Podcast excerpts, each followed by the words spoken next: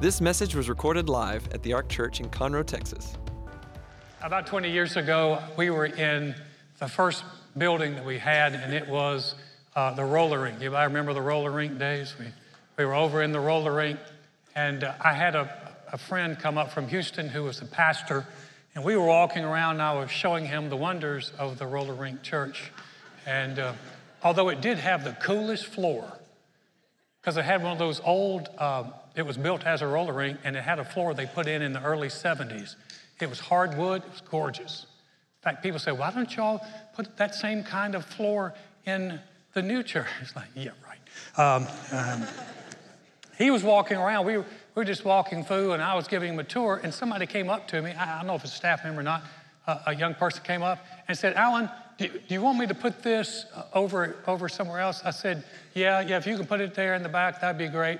They walked away, and my friend, who was a pastor, looked at me. He said, do you let your people call you Alan? And I was about to answer. He said, I never let my people call me by my first name. They have to call me Pastor, and he gave his name. I said, Well, a few things. One, Alan is my name. I said, Number two, I said, They're not my people. I said, They're, they're God's people. They're not mine. They're, I mean, I love y'all, but y'all ain't mine. You know, that, that's, uh, you're the Lord's people. And I said, and number three, I said, some people can call me Alan, and there's more love and respect in, in the way they say my name than some people who've called me pastor, and you can hear the sarcasm dripping from their voice the, the moment they say it. And what, what I was talking to him about is this it's not the title, it's the heart behind it. You've had people, when they saw you, they said, hello. And you've had people that have seen you and go, hello. Same word, different heart. This morning, we're going to talk about uh, a heart for blessings. We've been talking about a blessed life. We've talked about a lot of different uh, perspectives of that. Well, I want to talk about just a heart for blessings. And the heart, when I'm talking about the heart, I'm talking about really the core of who we are. So we're going to talk about a heart for blessings or a, a blessed heart, not to be confused with bless your heart, which has a whole different meaning. And, and so we're talking about just a heart to be blessed, but we use that term a lot. We use the heart. We, you know, someone says, I love you with all of my kidneys. No, I love you with all my. The number the number two, according to most internet polls, the number two emoji that's used by people is the red heart. That's number two. You know what number one is? It's the crying, laughing face. That's number one. My, my favorite one didn't even make it. My favorite one, I, I, it may, maybe it's a little bit old school. My favorite one is the thumbs up. Because, see, the thumbs up covers so many different things. Thumbs up means I got it. Thumbs up means good. Thumbs up mean I'm not texting you anymore. Thumbs up. We're, we're done. It's the all-purpose, all-purpose emoji. But heart's number two. You ever hear people watch people, athletes, and maybe they do something and they'll, they'll hit their heart? We use it to, depict courage. It, it's a, someone's got a lot of heart, they say, or a team has a lot of, a lot of heart, and so they'll, they'll hit their heart. It, it depicts courage.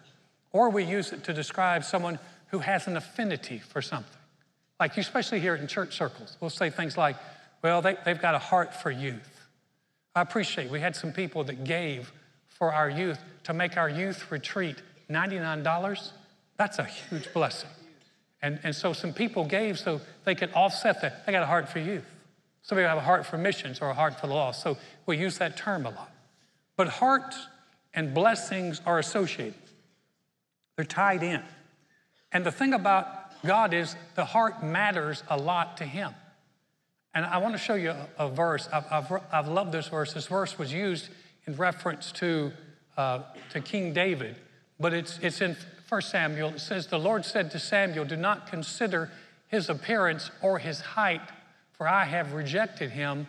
The Lord does not look at the things people look at.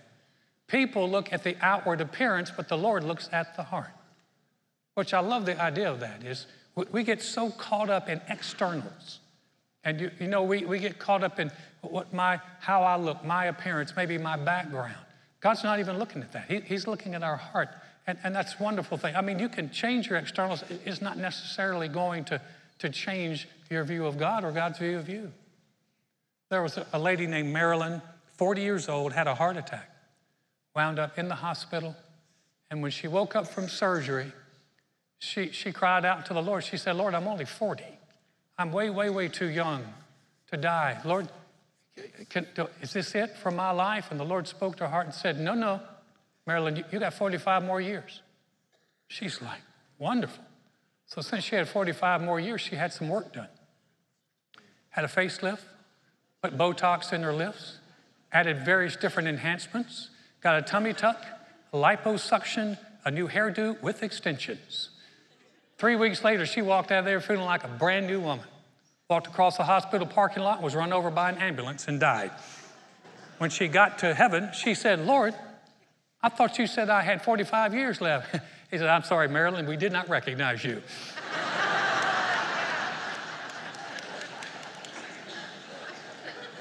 Now, you do understand there is no theological value in that joke whatsoever. but the externals don't matter and you know, here's the thing I love about that verse God's looking at the heart. Aren't you glad you don't have to have a certain look or be a certain age or have a certain background, but you can have a heart? And maybe the externals can't change, but the internal can change. We can change our heart, we can tweak our heart. And I want to give you an example of a guy this, this morning who had a heart that God could bless. And then we're going to see how we can develop that very same kind of heart. It's possible. That's good news. His name was Solomon. He was the son of David. He was the second king of Israel. And when he was a young man, his father had died. And Solomon, we get a picture of his heart here in First Kings. It said Solomon showed his love for the Lord by walking according to the instructions given him by his father David, except that he offered sacrifices and burned incense on the high places. And the king went to Gibeon to offer sacrifices, for that was the most important high place. And Solomon offered a thousand burnt offerings on that altar. At Gibeon, the Lord appeared to Solomon during the night in a dream, and God said, Ask for whatever you want me to give you. I think we see something there in Solomon that Solomon really had. He was a young man. Uh, historians say he's probably in his 20s. And he just had a heart for God. You say, well, how can you see that? He said he had a heart for God because he began to obey everything his father David. David was a very godly man. David taught him in godly ways. And Solomon, because he loved God, began to do that and he had a heart for God. And then we see something that the Bible mentions twice. This story is actually twice in the Bible, different books. But it said that Solomon offered a thousand burnt offerings on the altar. Now, the Bible doesn't always list it, but this was a significant gift. Most of the time, burnt offerings were animals. And can you imagine a thousand burnt offerings? That's like emptying out the whole Houston Livestock and Rodeo. That's a lot of animals. And it was significant enough that the Bible records it twice. And it said he was, he loved God, he did the right thing. I often think it's interesting where it said, except, in other words, he wasn't perfect, except he, he offered sacrifices at this high place, even though God had established in Jerusalem the Ark of the Covenant. And actually, that was where he was supposed to do it. So, in other words, Solomon wasn't perfect, but he had a right heart. I don't know about you, but I, as I look back on my life, especially those of us who've walked with the Lord for any length of time, we can look back on our life and look at some of the stupid stuff we did and recognize that God was so merciful to us, not because we were perfect, it's because He saw our heart. So Solomon, Solomon just had a heart for God. And remember, God comes to him in a dream and says, Ask, what should I give you? That is a blank check. Now, I know a lot of that can just start running through your mind. I mean, you could, you could wind up talking like a five. You ever ask a five year old what they want for Christmas? man, they can rattle it off. They can just, they can go. And you would think, man, Solomon's thinking of all these things. But look at Solomon's response. It's, it's interesting. He said, Now, Lord my God, you've made your servant, he's talking about himself, king in place of my father David, but I'm only a little child. I do not know how to carry out my duties. Your servant is here among the people you have chosen, a great people, too numerous to count or number. So give your servant a discerning heart to govern your people and to distinguish between right and wrong for who is able to govern this great people of yours. Well, it's very interesting how Solomon starts off. He starts off by acknowledging and recognizing he has a need for God. You see, Solomon was, was King David's son, but he wasn't the only son. In fact, in Solomon's family, there were older, older brothers of different wives, and, and by succession plans, typically the, the, king would, the kingship would pass to the oldest son. But the oldest son was a man named Abijah, and God passed right over him, and Solomon was picked to do it. And I think Solomon is acknowledging, God, I wouldn't be here if it wasn't for you. God, I'm acknowledging that you're the one who's put me in this place. And then he acknowledges this. He said, I'm young. I love this attitude. He said, I'm, a, I'm young. I don't know how to lead, on how to come in, uh, go out. God, I need your wisdom. This is a big task, and I need your help. He said, because these are your people, they're not mine. And what you see in Solomon is a real heart that says, I want to be a blessing to your people, God. That was the first thing he asked for. God, would you give me the, the skills, the ability, the wisdom, the heart that I could be a blessing to your people? Man, that's good. And how God responds to this is really interesting. Let's look here. The Lord was pleased that Solomon had asked for this. So God said to him, Since you asked for this, and not for long life or wealth for yourself, nor have you asked for the death of your enemies, but for discernment and administering justice, I will do what you've asked. I will give you a wise and discerning heart so that there will never have been anyone like you, nor will there ever be. Moreover, I will give you what you have not asked for, both wealth and honor, so that in your lifetime you will have no equal among kings. Man, wouldn't you like, wouldn't you like for the Lord look at you and go, Boy, you asked the right question. You responded right. That was a good answer, Solomon. And uh, you know what pleased God? It's because Solomon did not ask for himself. He could have asked for wealth for himself. He could have asked for honor, maybe to be the most famous king. He could have asked God to kill all his enemies. Israel's always been surrounded by enemies. He could have asked God, kill all my enemies, God, just so I got an easy time with this. He didn't ask for himself. He said, God, make me a blessing to people, your people. And it pleased God so much. And God said, I'm, I'm going to do this for you. He said, I'm, he said, I'm not just going to make you wise. I'm going to make you the wisest man on earth. He said, and I'm not just, he said, I'm going to give you what you didn't ask for. I'm going to give you wealth and riches and honor. Man, he, if you read about Solomon, that brother was super blessed. And people came from all over the world to hear the wisdom that came out of his mouth. He had honor, he had blessings. Isn't that just like God? You ask for a little, and he brings it back in a big load and goes, I got more than you could ever ask or think. The Bible said he's able to do exceeding abundantly beyond all we ask or think. And he did that for Solomon. You say, well, you know, Alan, all, the, all that money ruined Solomon. It was not the money that ruined Solomon. If you read the scriptures, you'll find out he said when Solomon got old, he married a lot of young ladies from other countries. He married uh, Sidonians and Ammonites and Edomites and termites, a lot of ites. And he said these women turned his heart. You say, well, women are thinking, that's not fair. Listen, darling, if you got 700 wives and 300 concubines, you got way too many women in your life. Joy said, I went to an all girls school. She said, I know what can happen in that environment. They turned his heart. It wasn't the money. Guys, it's not money that ruins people, it's the love of money that ruins people. And Solomon, Solomon did well, but when he started off, he started off so good. Such a great heart. So, well, how does that relate to me, Alan? Well, it relates this way. These stories are in the Bible not just so we can read them and go, neat story. They're in the Bible so we can read them and say, there's principles here. And what we see in Solomon is, is a heart that God could bless, a heart for blessings. How can we develop that? Can we do Yeah, absolutely. Is that possible? Alan, I'm not a preacher. You don't have to be a preacher to develop a good heart before God. And just because you're a preacher doesn't mean you have a good heart before God. But you say, well, maybe you don't have a good heart, Alan. That's why we can't see what God sees. That's why the Bible tells us not to judge. So, bottom line is, how can I do that? How can I develop a better heart. How can I, here's the first one give God a bigger place in your life. Now, don't go to extremes. Just think, I mean, I have to quit my job and read the Bible all day. No, keep your job. The idea is wherever you are, you, you can give God a bigger place. You know, love is expressed not just in words. Love is expressed in actions. How many of you know, just don't, don't just tell me you love me, show me you love me. When Joy and I were when Joy and I were dating before we were married, she lived in Miami, Florida. I was living here in Clear Lake City. And this was in 1981. Work with me now, go way back. Before cell phones, when the only phone you had was a landline. And how many of you remember that if you do a lot of long distance calling in 1981, you can rack up a huge phone bill? And so Joy and I like, no, we can't do that. So what I would do is I would ring her once, you know, dial her up. It would ring once, I'd hang up. So on her end, she hears one ring. Then if she was there, she would ring me back one time.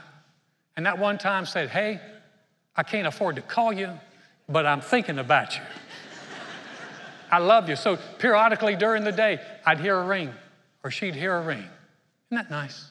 That's so sweet. You're like, I think you can't do that today. Because with your cell phone, everybody got ringtones on their cell phones like, oh, really?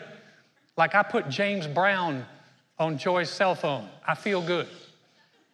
And whenever I called, it was James Brown going, I feel good. Unfortunately, he starts it off with a scream. You ever heard that? Ah, I feel good. so Joyce says she's standing in the uh, house is quiet. I'm not there. No one's there. She's working on the computer, and all of a sudden, ah, she said she jumped like crazy. James Brown is no longer on her cell phone.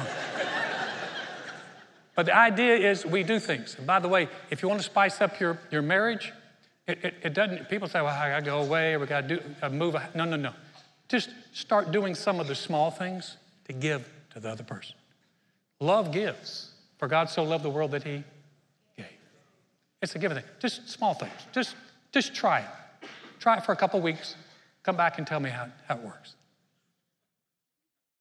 No, I'm not going to counsel you, but just tell me how, how it works. We can honor God. We can give God a bigger place in our life. It's also going to come out in two ways our time and our money. Giving God some time. Maybe you've never spent any time or you've done any kind of devotional time. You don't have to start with an hour, start with five minutes. But just make a step. What are you doing? You're giving God a bigger place. And with your giving, with your finances. Do you realize that your giving, God recognizes it and He sees it? Look what Paul wrote to church in Philippians. He said, I've received full payment and have more than enough. They'd given him a gift. I'm amply supplied now that I've received from Epaphroditus the gifts you sent. They are a fragrant offering, an acceptable sacrifice pleasing to God. And my God will meet all your needs according to the riches of his glory in Christ Jesus. Isn't it interesting? The Bible says that when we give and do it with the right heart, it's an acceptable sacrifice and it's pleasing to God. We don't have to determine an amount, that's in your own heart. But giving to God, saying, Lord, I, I want to give to your kingdom. That's something that honors him and it blesses people. And it also has a promise on the back end. It said, and God will meet your needs. It's interesting that Solomon, the Lord spoke to him after he gave a thousand offerings when the Lord showed up in his life. I think there is some wisdom in the progression there. That's, that's the first one. Second one is acknowledging and recognizing your need for God. Now, that really is the essence of what the Bible calls humility. People think humility is walking around acting like you have a poor self esteem. That's not humility, that's poor self esteem. Humility is saying, God, I acknowledge you as greater, smarter, and that I need you in my life. It makes all the difference. Now you're thinking, I know people who are atheists and, and they're successful. Okay, I won't take that away from you. But I'm going to venture this they're successful in one realm, and you don't know what goes on else in their life. And what happens is you'll find that even very successful people, when they come towards the end of their life, they recognize wait a minute, hold on. Is this it? Is this it? See, there is another realm.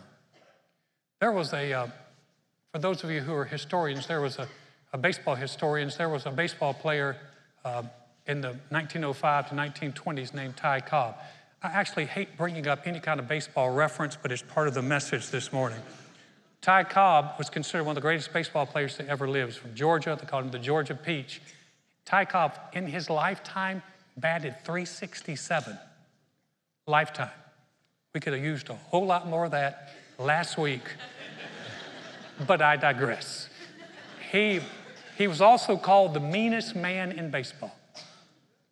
He would, he would sharpen his cleats to the point that when he slid, he liked to slide high with cleats up so he could cut the opposing player. When Ty Cobb died, three baseball players showed up at his funeral.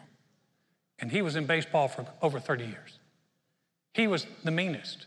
And in 1961, he reached out to a pastor in Atlanta, Georgia.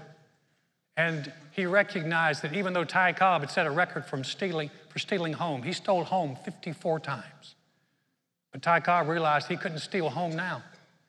And he was getting old. He said he realized he wasn't happy. And he just, he, he did not have peace. So he reached out to this pastor, and this pastor came and shared with him a little bit. He said, Ty didn't want to talk.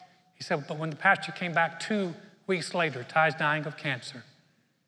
He said, Ty Cobb, the Holy Spirit had worked in his heart, and Ty Cobb made, had made an adjustment. This pastor sat down and explained God's plan of salvation, that you can't save yourself, that being good, that you needed the Lord. And Ty Cobb put his faith and trust in Jesus Christ, and he was saved. He said, when the pastor said, when I would go back to talk to Ty Cobb, he was more than willing to talk about Jesus. He said, two days before he died, he talked with his pastor again. He said, Pastor, he said, I feel the everlasting arms of God holding me up. He said, and I know I can pray. He said, tell them, because he's famous, he said, tell them, don't wait till you hit a crisis. Don't wait. He said, I was late to it. He said, don't wait. That message is, is so true. Because here's the thing, guys. Yeah, you can be successful in this life, you can have everything, but this life isn't all there is. There is a life on the other side. And especially when you're young, you don't think about it much. You think, man, I'm bulletproof, life lasts forever. Life does not. But Paul told Timothy this. He said in 1 Timothy 4 8, he says, physical training, exercise is of some value. He said, but godliness or living for God, has value for all things, holding promise for both the present life and the life to come. If you'll acknowledge your need for God, you can't save yourself, I can't save myself. I need God, I need Him in my life. And the older I get, the more I realize I need more of Him in my life. And more of God doesn't just benefit me on this sweet by and by, it benefits my life now. But it does make a difference in the next life as well. So, acknowledging and recognizing your need for God, what are you doing? You're creating a heart for blessings. And then the last one is this, and this is so simple ask God for wisdom and how you can be a blessing to His people. Now, what happens is you think, well, again, I'm not a preacher, I'm not public. Listen, guys, if we're going to reach a world out there that's hurting, it's going to take a whole lot more than preachers and singers to do it. It's going to take people who are willing to let God use them to be a blessing. And what happens is, and I, I know, I, listen, I've been around, long, this is not my first rodeo. I've been in life, and I know how it can get. You got kids, you got business, you got career, you got family, you got all this stuff, and it, it's so easy just to kind of get your life just wrapped around you. You need God's wisdom to say, Lord, help me peek over the wall and realize there's something bigger than just me and mine. Help me connect with a bigger purpose and reach people beyond me. Just help me do that. It's wisdom. Now, when we started the church 23 years ago, man, I, we were, my head was down. We were focused building the church, building the church. And I went to a seminar where I heard a man say something that just rocked me. He said, if God supernaturally reached down and took your church out of the community, would the community know it was gone? And I remember that, that boy, that, that stung me. I don't remember anything else that was said at that seminar, but I've never forgotten those words. Because I realized we'd all been about come to our church, our church, our church, our church.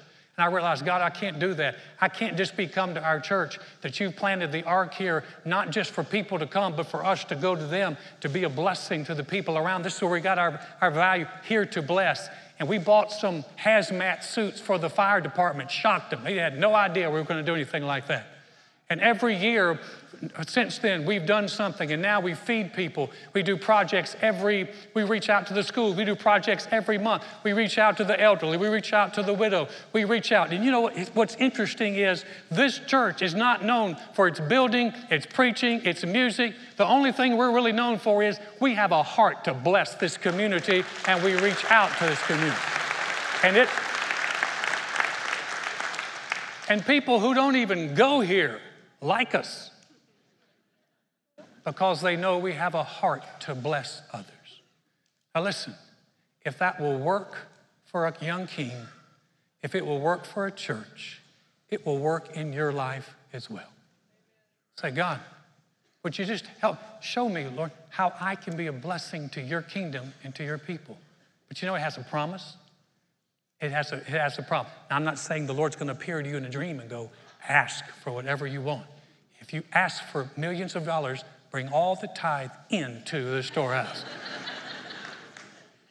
but there is a promise that, that applies to all of us, and Jesus said it best. Matthew 6 33. But seek first the kingdom of God and his righteousness, and all these things will be added to you. We've been talking about a blessed life.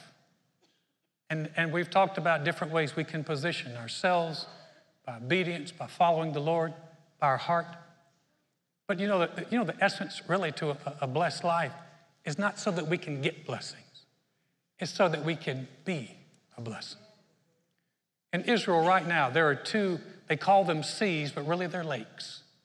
Both lakes are fed by the Jordan River. One of them is the Sea of Galilee. It's beautiful. It has all kinds of birds and fish. People go there. It's, it's got greenery around there. It's a, it's a beautiful lake. The other one that's fed by the Jordan is the Dead Sea, and it is dead. There's no life there. The saltiness of the water is 10 times that of an ocean. You can't, there's no fish there. You can't swim there. In fact, they warn you, you cannot take children in there, and you can't swim there because it, the mineral content is so intense. And by the way, you can't sink there either. You go in there, you just, you float on top of the water, but it's dead. It's like a, a desert all around there. What's the difference? Jordan River feeds both. Where the Dead Sea has no outlet. Water comes in, water never goes out. So it sits there. Sea of Galilee, the water comes in and the water flows out. You want to have a, have a blessed life? Do you, do you know, really know the secret to a blessed life? Don't be a Dead Sea. Don't be somewhere where, the, where stuff comes in but nothing flows out. Be a Sea of Galilee. Lord, you, whatever you bless me with, I'm to I'm to flow it out and, and bless other people. That's the key to a blessed life. Would you bow your head for a moment? As heads are bowed and eyes are closed, I'm just ask, please, no one leaving or moving just for a moment, just, just out of respect for the Lord and His people. If you're here and you said, Alan, I, I, I don't know that I really have a relationship with the Lord, but I want to. Or maybe you're saying, I, I did that years ago and I had a relationship, but man, I've just gotten so far off the path, and today I recognize that I want to come back. We're going to say a prayer. I'm not going to have you stand up. I'm not going to have you come to the front. This is not our intent is not to embarrass you, but to give you an opportunity to connect with the one who loves you and has a wonderful plan for your life. Heads are bowed and eyes are closed. No one's looking around. If that's you, though, that I'm talking to, you say, Alan, I, I, I do want to know that I know in my heart that I have a relationship with the Lord. Or, Alan, I, I want to come back. Would you pray for me? We're going to do that. I'm going to pray for you. I am going to ask you to do one thing. Just real quickly, slip your hand up across this auditorium. Say, Alan, that's me that you're talking to. Thank you, thank you, thank you. I see hands up all over. Thank you. Thanks, thanks. Anyone else? Say, Alan, that's me. Thank you for your courage. Anybody else? It takes courage to do that. Anybody say, Alan, that's me. Would you pray for me? Great. You can put your hands down. We're going to pray.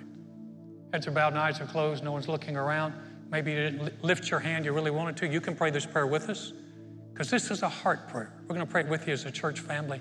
Pray it out loud so you can hear us today. Say, Dear God, I know mankind needs a Savior. I know I can't save myself. Jesus, I believe you're the Son of God. I believe you died on the cross for my sins. And God raised you from the dead. Right now, I confess you as my Lord as my Savior, is the one who forgives me and restores me. Thank you, Jesus. My past is forgiven. I have a relationship with you. I'm a new creation in Christ because I said yes to you.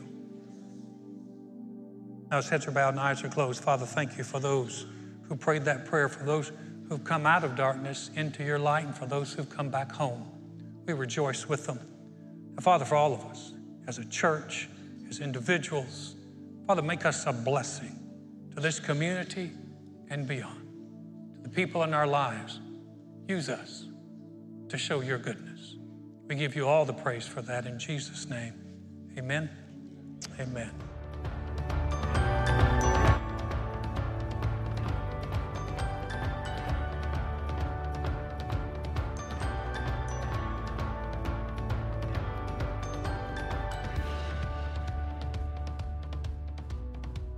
Thanks for listening to this message. For more about the Ark, visit thearkchurch.com.